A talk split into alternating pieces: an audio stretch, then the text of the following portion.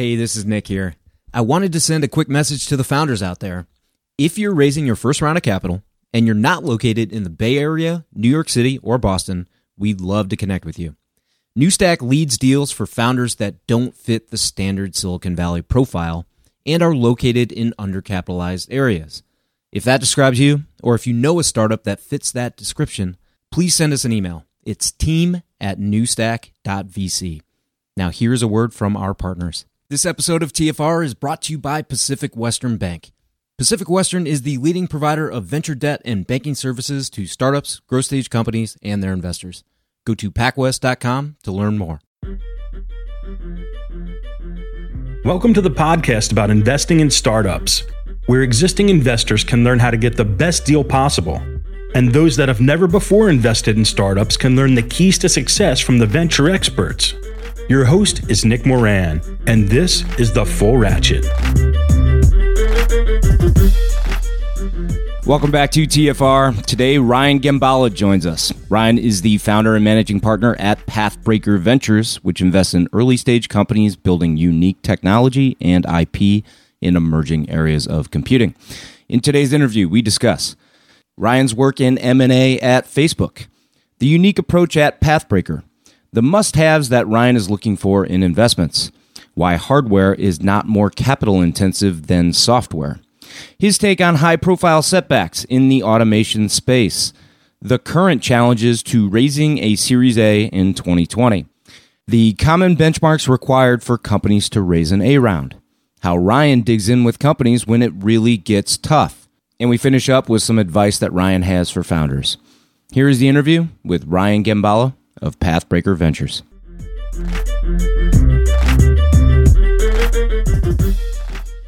Ryan Gembala joins us today from San Francisco. Ryan is the founder and managing partner at Pathbreaker Ventures. Pathbreaker is a Silicon Valley based venture firm with investments in Diligent Robotics, Apprente, just acquired by McDonald's, and Edify, among others. Ryan began his career as a social entrepreneur, bootstrapping and co founding Hero for Children, the first nonprofit focused on quality of life care for children affected by HIV and AIDS. Prior to Pathbreaker, Ryan served as the corporate development deal lead at Facebook, where he was involved in the acquisitions of Oculus, Private Core, LiveRail, Tihan, Lax, and Nimble VR. Additionally, he worked in investing and operating roles at Azure Capital and was VP of Business Development and Partnerships at Telly. Ryan, welcome to the program. Thanks for having me, Nick. That was a mouthful. So give us your version. You know, what's the backstory and path to venture? Sure. I've always been a builder and started building with a mission in mind. I've always been interested in those that have uh, managed to make the world dramatically better in their time that they're here. And for me, that started in in undergrad. I, I was involved in a nonprofit that did international work exchange. I worked abroad in Spain and Italy. Uh, was really interested in foreign language and ended up taking that entrepreneurial experience and it gave me confidence to be a social entrepreneur out of undergrad. I teamed up with a co-founder and we decided to take some international volunteer work that we had done abroad and channel those learnings into building a nonprofit. We grew up in Atlanta, Georgia. And we moved back in. I moved back home with mom and dad, drove my 89 Buick and started a, a nonprofit called Hero for Children. And it was bootstrapped. We started with zero. We built it over the course of five years full time, built it to a million in revenue, uh, a staff of 10, and went to the private sector and raised capital to identify and shape and create programs that would connect volunteers from the community with children infected and affected by HIV and give them tools in, in a set of experiences that could help kids and adolescents and young adults deal with the emotional, social, educational, financial challenges that HIV and AIDS creates or worsens in their lives. And that experience was tremendously impactful on me and I think on a lot of people that got involved. And we, you know, from a business perspective, it, it showed me how powerful the relationship between capital and ideas is. And this notion that through the course of relationship building or people connecting with a mission and a strategy, we could raise uh, ten thousand or a hundred thousand dollars that would literally change the lives of hundreds of kids. So I wanted to understand that piece of startup creation and building from a more quantitative and analytical perspective. And so I went from hero to business school and went to the University of Chicago Booth School of Business to you know entirely focus on learning the other side, uh, sort of the next side of the capital, the company creation equation, if you will, in venture capital. And that was my my chance to really dive deep. And I spent two years in business school learning as much as I could about venture capital, studying under great professors like Steve Kaplan and Scott Meadow, who showed both the sort of operating and research lenses of venture and got a chance to do some hands-on venture and apprentice and start learning seed investing while I was in school. And that was with uh, an angel network called Hyde Park Angels that you, I, I think, know in Chicago. Oh, yeah, very well. That was really my foot in the door in venture. It was, you know, a chance to model term sheets and build cap tables in a very safe environment and work across, you know, 40, 50 different angel investors and sort of take my operating background and merge it with this lens of why companies could get funded and what attributes investors were trying to find. And that turned into a sort of a good story to tell to Silicon Valley venture firms. I landed an internship out here with now a 20 year old venture firm called Azure Capital. And that went well and turned into a full time role. And that's what moved, moved me west. I had never been to the Bay Area until business school. And a year after visiting for the first time, we moved here full time. And I've been here now going on uh, going on 10 years. Very good. Yeah, we know we know the Booth School well. We've got some interns from Booth. You know, you should try and get back for the New Venture Challenge, the NVC. There's a lot of good good early stage startups coming through that program.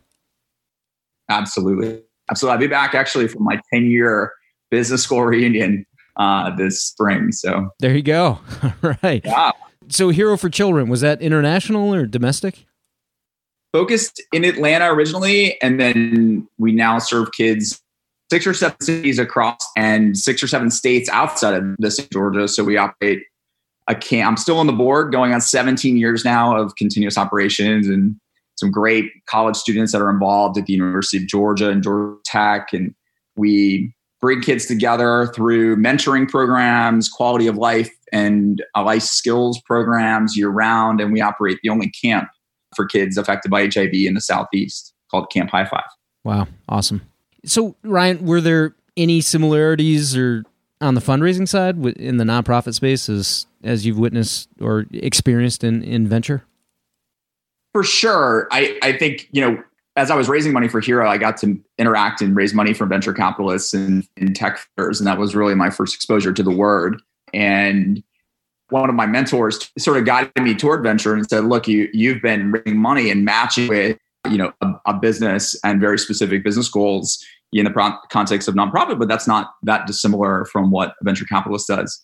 And so I think that that's definitely true that my comfort with fundraising certainly shows up as we work with founders that we support and we'll dig in and make lots of intros and we'll see that as where VCs can really help a lot, especially first time founders that may maybe have built product and run large teams at large public companies or been in academia building you know, cutting edge research, but haven't ever put those together in the form of uh, a startup and, and need some assistance in both relationships and process. So I do think that early education in fundraising on the ground helps in how we partner with founders. And gives me a lot of i think empathy for how difficult that process is. You know certainly as a as a gp now you know you have exposure to the fundraising side as well but when you've got uh, as a startup you've got customers you've got lots of you know employees lots of lots of people depending on you it's it's a heavy load to come out and just pound up and down san francisco or or sand hill road raising capital. It takes its toll. So i think we definitely have helped our founders raise you know find their series a leads find their seed leads stepped up when things get tough and they need some additional capital or need to be creative on how they raise capital.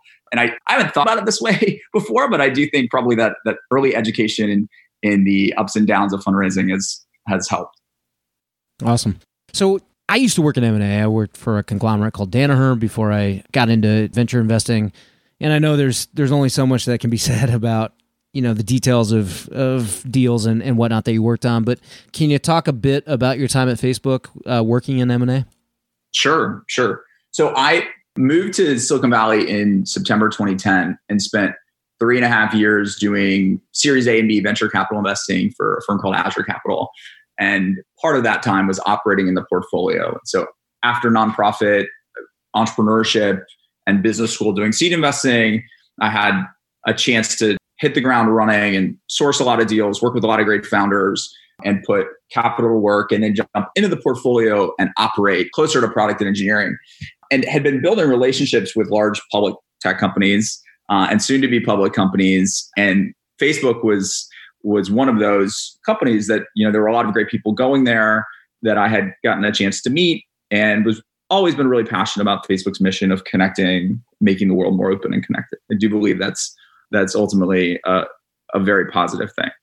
When I had done two stints in portfolio companies and done some investing at Azure, the opportunity emerged to sort of step outside the umbrella of the firm and join the corporate development team at Facebook as a deal lead. And that was a, a part of the spectrum of this process that is fascinating. It's it's I think the most opaque. The way I think about you know, the this life cycle is is building, funding, and achieving liquidity. And the uh, liquidity piece, ninety percent of it happens through M and A, and yet you know for a lot of very good reasons, it's it's not super clear why certain acquisitions happen and, and why others that might seem obvious don't. And so that interest in the role coupled with being very passionate about Facebook's mission led me to join. And I spent time in a role that's a very horizontal role in, in corporate. I don't know, certain companies cut this different ways, but you know, here in the Valley, it's not uncommon for deal leads on a corporate development team to work across a variety of product and engineering organizations within a company. Yep. And the needs, you know, throttle up and down over time. And it's a role that requires a lot of listening and analysis and at times uh, deal execution. But most of it is spending, you know, getting a sense for and understanding the company strategy, spending time with product and engineering organizations, listening to their goals and roadmaps, and then trying to build a landscape to understand who might be working on these areas in the context or, of a startup or academia and seeing if you know there may be some synergies to explore that ultimately you know can be surfaced through opportunities perhaps can be surfaced through a build by partner analysis where you might evaluate a variety of of startups and then sort of also evaluate the cost and time to build internally or to partner to achieve a similar objective and that was a great deal of the work and fascinating to get a sense of both sort of facebook's view of the future relative to what entrepreneurs thought the future should look like. And then certain acquisitions, you know, I got a chance to work on included Oculus, spent some time on the LiveRail acquisition and then helped lead deals in security and product design. In terms of function, you know, that, that was a period of time in 2014, 2015 where you know, Facebook and others were really starting to invest in learn more about emerging areas of computer science. So I spent a lot of my time thinking about and, and learning about what could be possible with AI and machine learning, computer vision, VR, AR, uh, et cetera. Awesome. Yeah. So uh, quickly, can you touch on the the thesis at Pathbreaker? Sure. Pathbreaker. You know, I think the fundamental belief of the the firm and why I thought the time was right to go start this firm in this way is that we're I believe we're living in a period of human history unlike anything that the world has seen before there are a collection of technologies that historically were not possible. They were science fiction because there was a lack of data and compute and infrastructure and components at a price that made sense that you could then take into products. that it, historically, it wasn't possible, but over the past two, three decades, the sort of sedimentary layers were laid to unlock a lot of these technologies. So you know internet connectivity in the 90s smartphone in, in the late 2000s and early teens really drove supply chains and component costs way down compute way up and data exploded and so these areas like artificial intelligence robotics computer vision sensors VR AR, you know, could escape the lab, if you will, and could be productized to solve real business problems. So the thesis of Pathbreaker was to find highly specialized people that were experts in their field, whether it's you know, building something at a large company or, or at a university that had a very specific product thesis for integrating those technologies to solve a really challenging problem, whether that was in the enterprise or the consumer. I'm agnostic, um, but we're we're looking for people that are trying to swing really big, not building incrementally valuable things, but if they're successful, they'll be impactful across future generations. I love it. I often find myself cringing when I hear other investors say, "Oh, th- that problem is too hard." Those are the things that I I'm just drawn to. Like the harder the problem, the better. Just give me, you know, a give me a world-class team working on it because those are going to be the most transformational technologies and I would imagine, you know, great returns will accrue to the investor as well if if those are figured out. Now, of course, the failure rates might be might be higher or or might not be higher in really difficult problems. You know, if you're if you're really supporting the best people, you know, to to go after those and and figure them out. I, I completely agree with you. I think you know it's it's really interesting if you talk to engineers and they're evaluating you know going to work for a phenomenal public company like Google, Apple, Amazon, Facebook, and they're considering joining a startup. You know, difficulty of problem that they would get to work on is a key criteria. And yeah, right.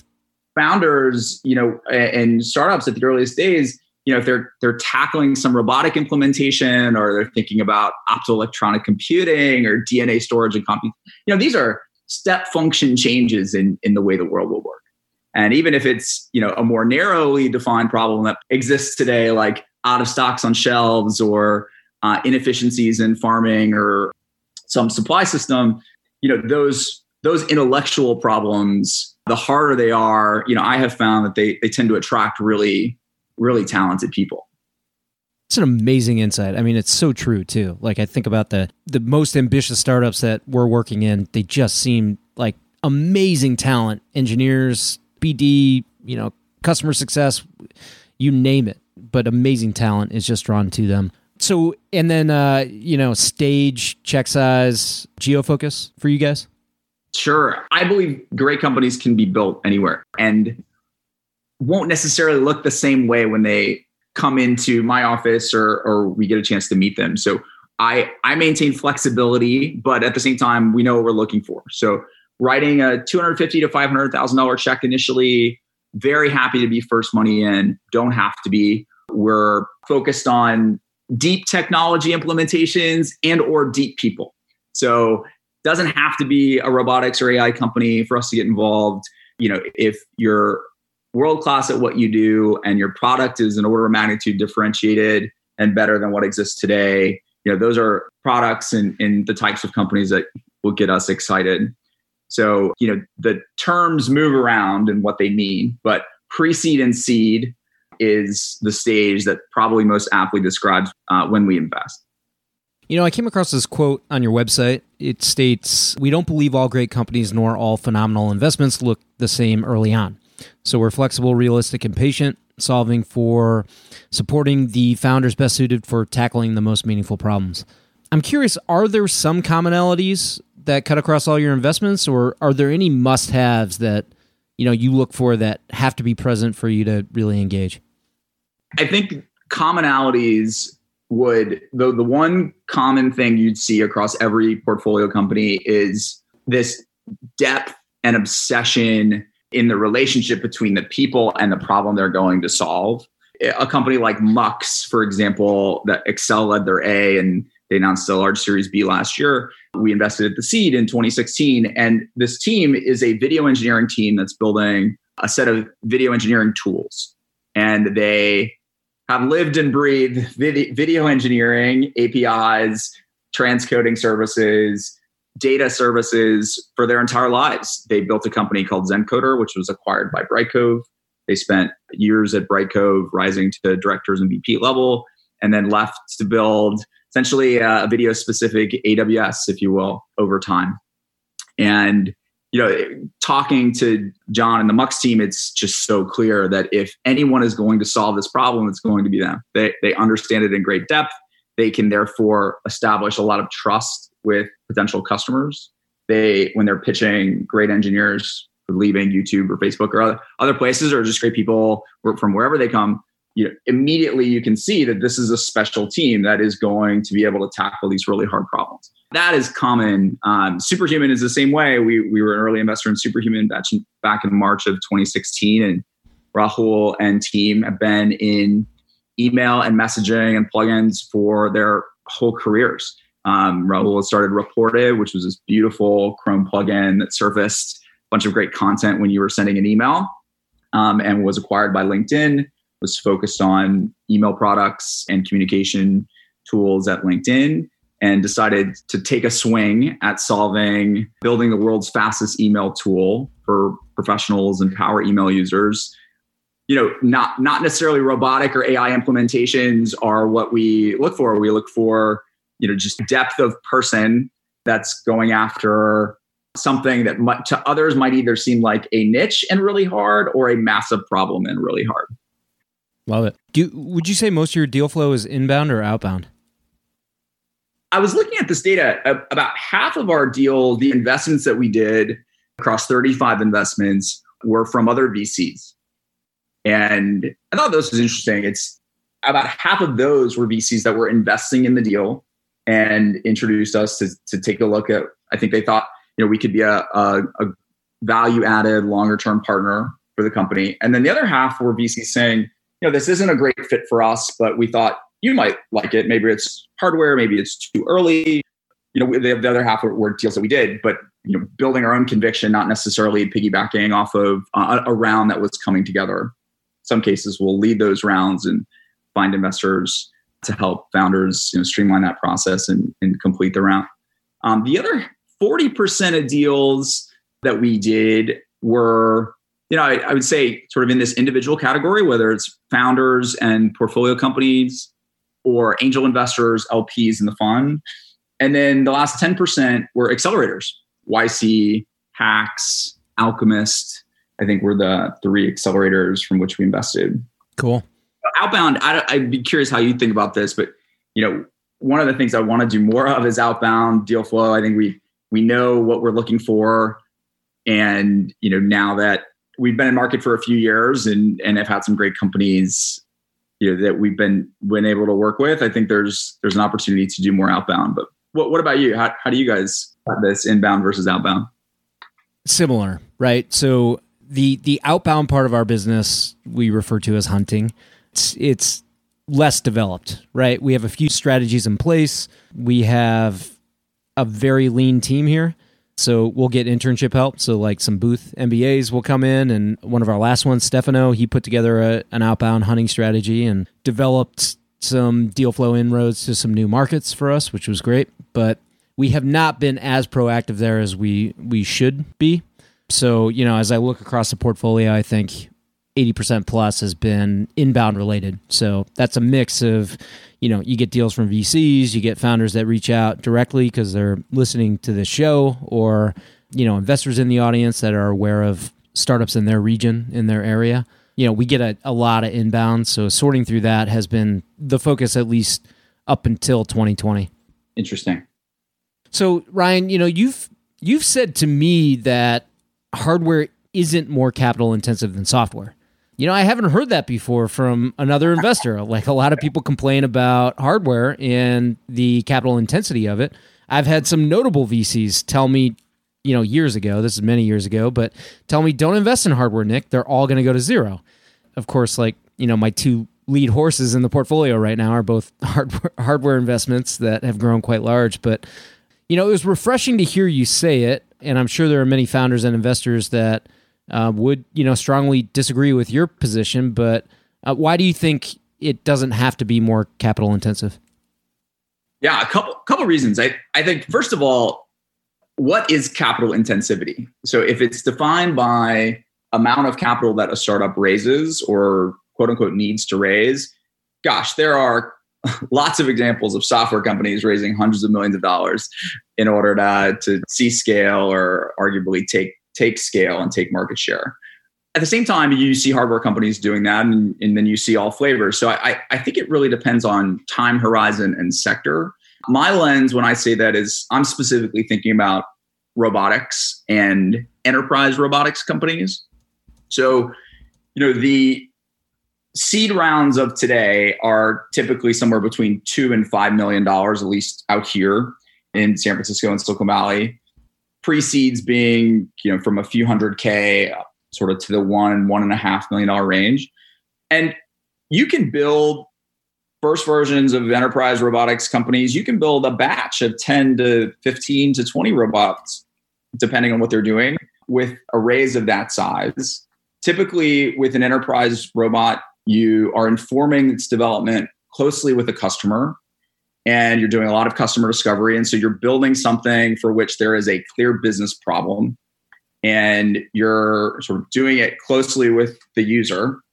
The end result ends up being you know a very high roi on the product itself and payback period because component costs and design tools and prototyping tools have all become more ubiquitous and a lot cheaper to use you know you, you can build a great piece of robotic enterprise hardware for you know between the range of a cost of a laptop to you know a small car on up to an expensive car and from an acv perspective you know the the other side of that is you know 25k to 100k per robot type of acv and on so you know you can you can start generating revenue fairly quickly. You can do this with somewhere you know south of five million dollars, which would keep you in that seed raise. And then what what happens is because you end up with you know now a lot of these deals are being structured as sort of robotics as a service service deal. So sort of the, the RaaS acronym, if you will, derived from SaaS, you know, similar to SaaS. And and what we've seen is non-diluted means of capital will start to emerge. So whether it's venture debt on up to more traditional types of debt because you have, you know, enterprise customer contracts and also collateral. So, you know, you can start to unlock non-dilutive mechanisms of funding that, you know, from a dilution standpoint as an investor can be sort of contribute to this this idea that perhaps you know hardware companies don't need to raise as much money as people historically thought. Right. Do you think that the time horizon to exit is longer for the type of companies that you invest in? It's a good question. You know, my my time in corp dev M and A has taught me that it's it's impossible to predict. yeah. um, Oculus was what two years.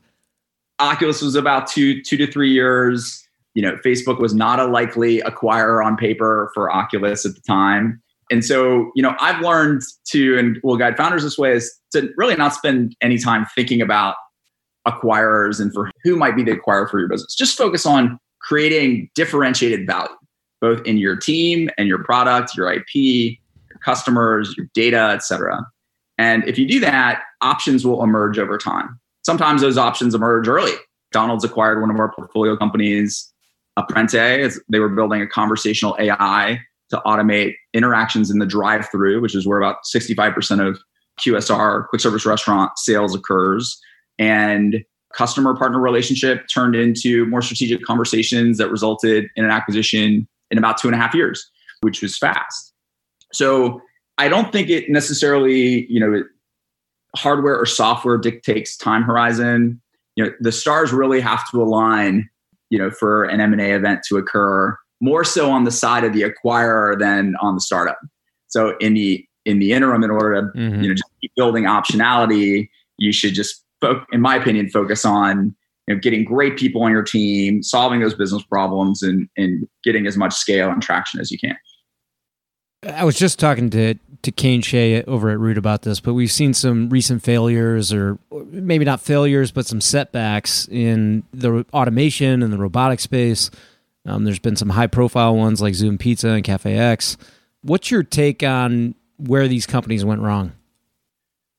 Yeah, it's you know it's so hard. I, I am not an investor in those companies, so I, I don't really know. I, I I believe in the in the sectors unambiguously, I think the macro and micro trends around labor absolutely point to tremendous opportunities to use automation and personalization in the value chain of food.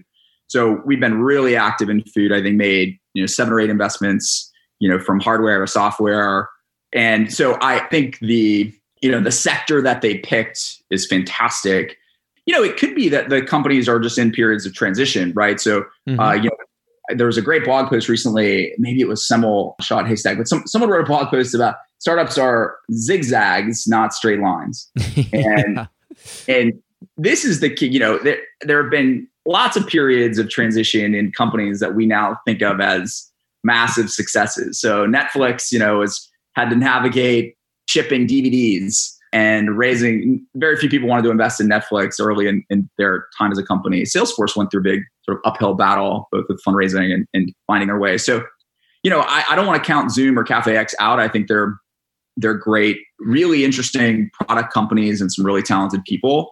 Often, you know, if, if a company does struggle and they're in a great in what seems like a great market, it's it's you know, perhaps you know not enough customer discovery you know execution challenges black swans you know interpersonal dynamics. It, it can be any number of things. Yeah. So that, that's my view on it.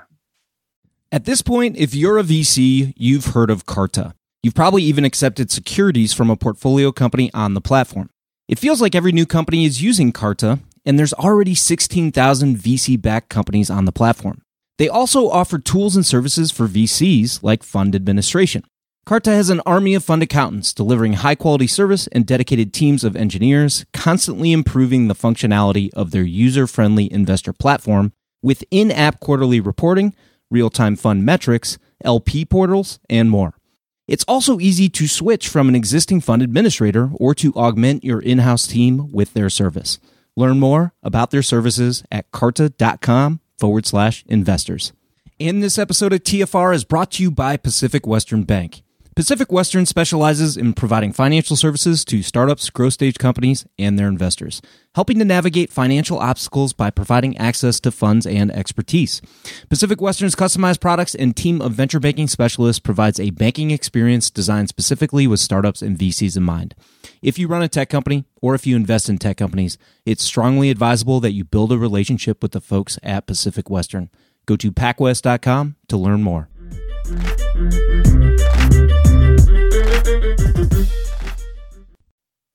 You know, Ryan, you've had a number of Series A's, you know, here in the past month. It seems like every every time we connect here, you're dealing with a lot of up rounds. So clearly, something is working at Pathbreaker, and uh, I'm so happy for you. And uh, you're such a generous guy in general that it's it's it's really good to see the the thesis working. Talk to me a bit about you know how hard it is for your portfolio companies to reach that Series A round. You know, that's mm-hmm. kind of like a major milestone for a lot of us early stage investors, pre seed and seed. Um, yeah. T- talk to me a bit about that reaching reaching the A round. Yeah, we had twelve companies in 2019 raise Series A's and B's. Wow. And then we've had five so far this year already either closed or signed term sheets for Series A's. Awesome. And so this it's been exciting, you know, to sort of plant these seeds, if you will, and then you know see the companies really grow into their thesis just great execution on their part. But the bar is certainly higher, I think, in, in for a couple of reasons. One, check sizes have gone up. So, you know, Series A's range from $5 million to $25 million. You know, the, the larger check sizes you might expect, I think, you know, the bar goes up. Another dynamic here is that, you know, venture investors only do one and a half deals a year and at the Series A and B stage, it, you know, some do more, but for their, you know, as firms have gotten bigger, they hire you know more partners, and partners specialize. And if you're investing over you know a three year fund cycle of deployment, you know across you know ten partners, each partner does three deals, thirty portfolio companies. That's a partner per deal per year. And so, you know, if a founder is going out to raise money, they're one company of maybe 400 that the VC will meet that year, a thousand they'll sort of tacitly look at. And so the bar is incredibly high. I think in that world, VCs want to make you know their investment in a company that looks like it's going to work and it's it looks like a sure thing. And so they'll they can afford to be patient at the series A and B and wait until the you know the attributes come together in a way that matches what they're looking for to then pull the trigger and, and step up and lead their their big A or B. So I think those two dynamics are contributing to the bar being uh, being pretty high to raise an A or B now. Mm-hmm. You know, I've been in this situation. I imagine you have as well. But you know, founders hit a wall. They're running out of money, having a hard time telling the story. Investors aren't aren't pulling the trigger. Uh, maybe there's some team challenges. Uh, maybe there's challenges, you know, converting POCs or pilots to licenses. Give us some examples about how you have worked with and and dig in and, and help the portfolio companies when when it gets tough. You know, I think my experience here helps in terms of having been an operator and a founder, living at home with mom and dad, to you know, Series A and B investor, to you know, one of a handful of people doing acquisitions at Facebook. I've seen the cycle play out and the ups and downs, and so I'm a pretty steady person. And I think when things get hard, that what founders really appreciate is calm and encouragement, and sort of the ability to connect the dots to and have the conviction to say it's tough now, but every massive company that we read about in the news or is public stock you can buy, at some point they went through something similar. And that's absolutely true, unambiguously. So multiple, times probably. Yeah, absolutely. And so the I think reminding founders that it's okay that part of their story includes some incredibly hard times and giving them sort of the freedom and encouragement to to be okay with that.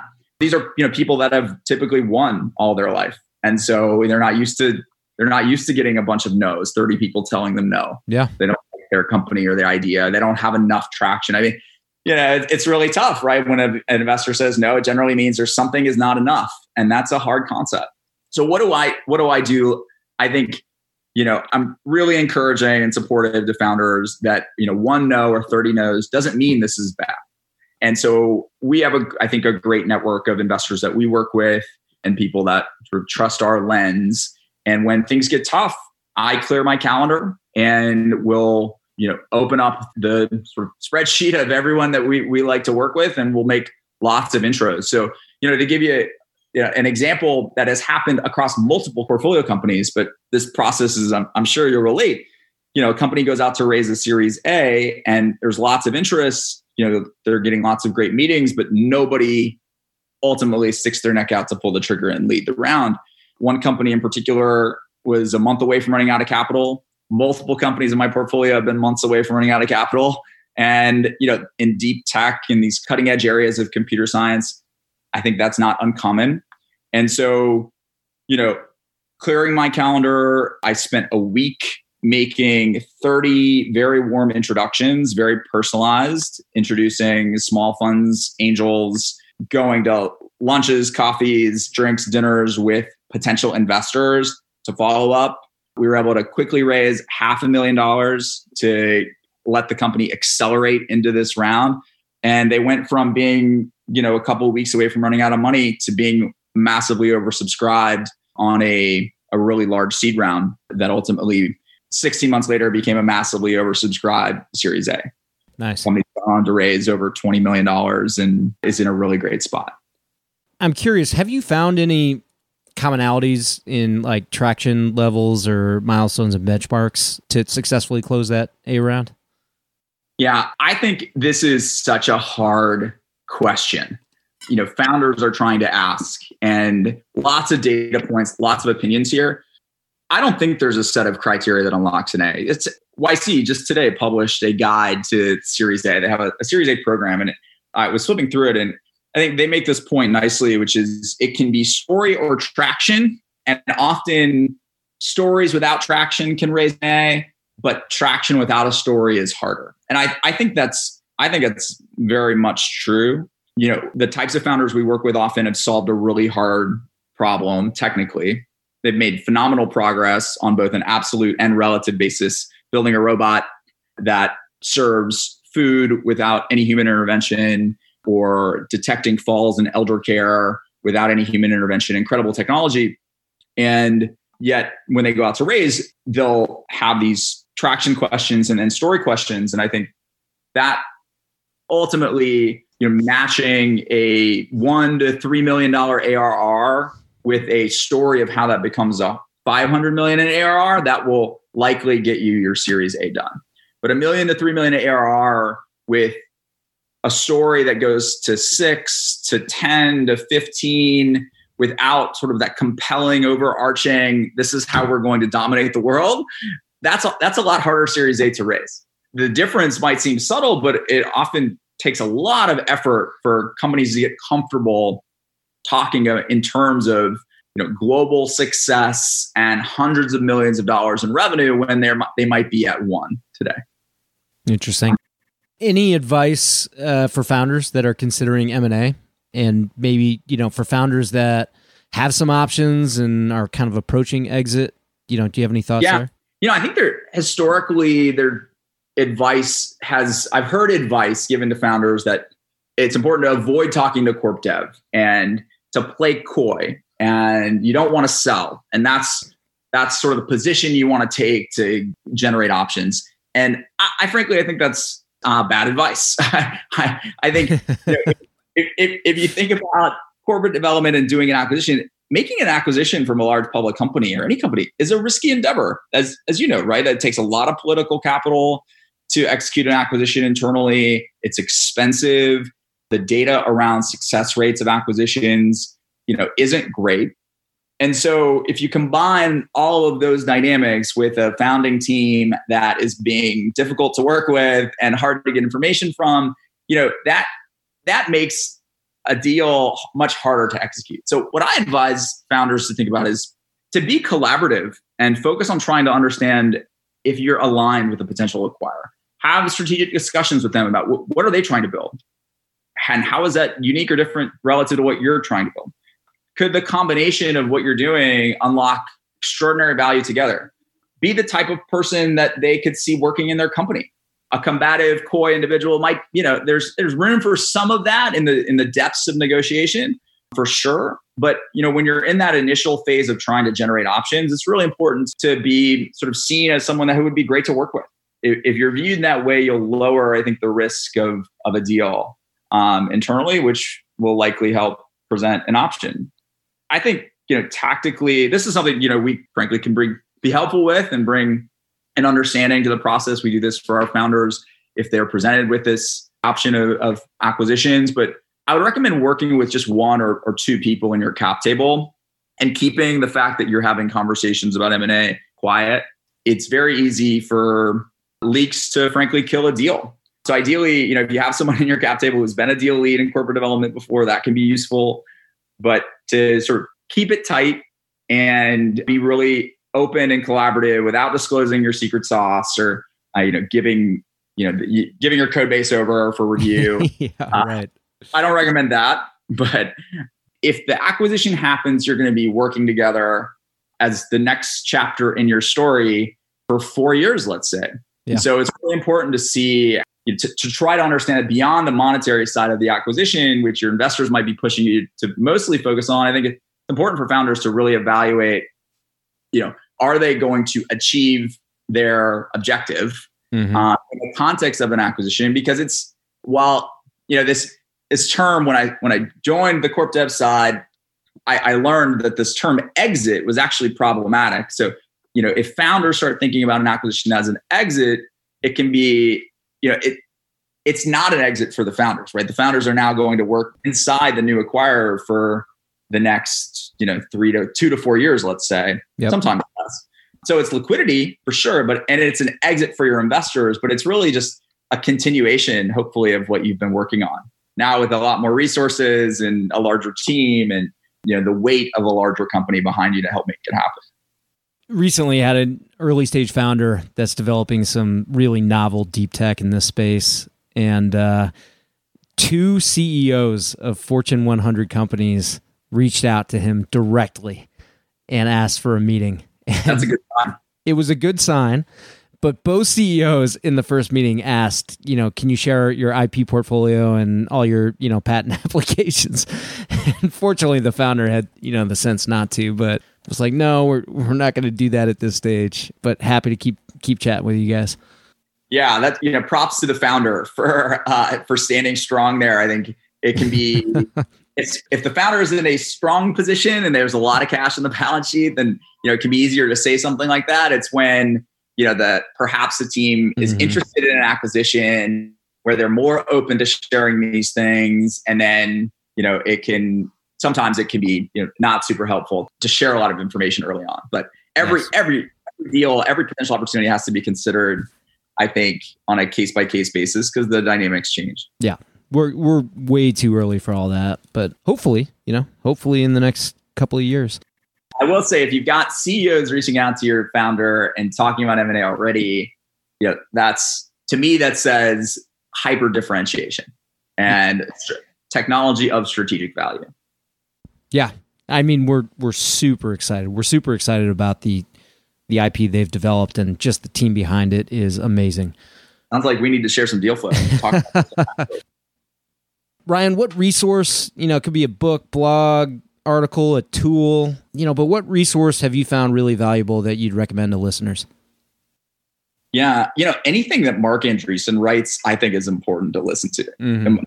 He's such a historian of what has happened in technology, drawing parallels between of lessons learned you know, he sits on Facebook board. Mark is an incredible wealth of resources, and the organization that he and, and Ben are building, you know, now their reach is incredible, and so the content that they're collectively producing, I think, is really different and insightful.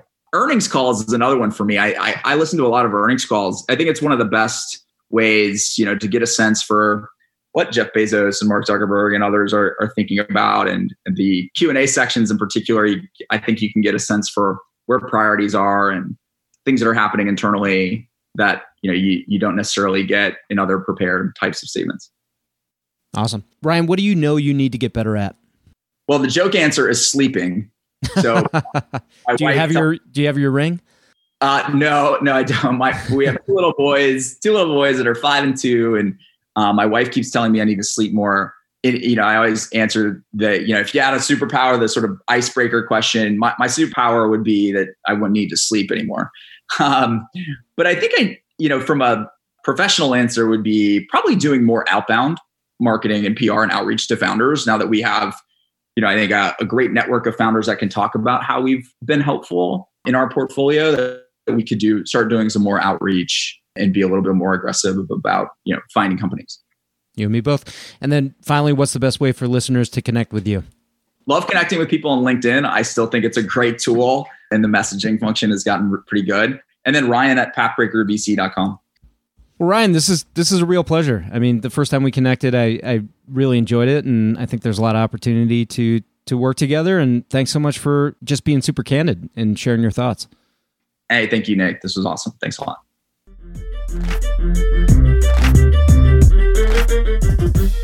That will wrap up today's episode. Thanks for joining us here on the show. And if you'd like to get involved further, you can join our investment group for free on AngelList. Head over to angel.co and search for New Stack Ventures. There you can back the syndicate to see our deal flow, see how we choose startups to invest in, and read our thesis on investment in each startup we choose. As always, show notes and links for the interview are at fullratchet.net. And until next time, remember to overprepare, choose carefully, and invest confidently. Thanks for joining us.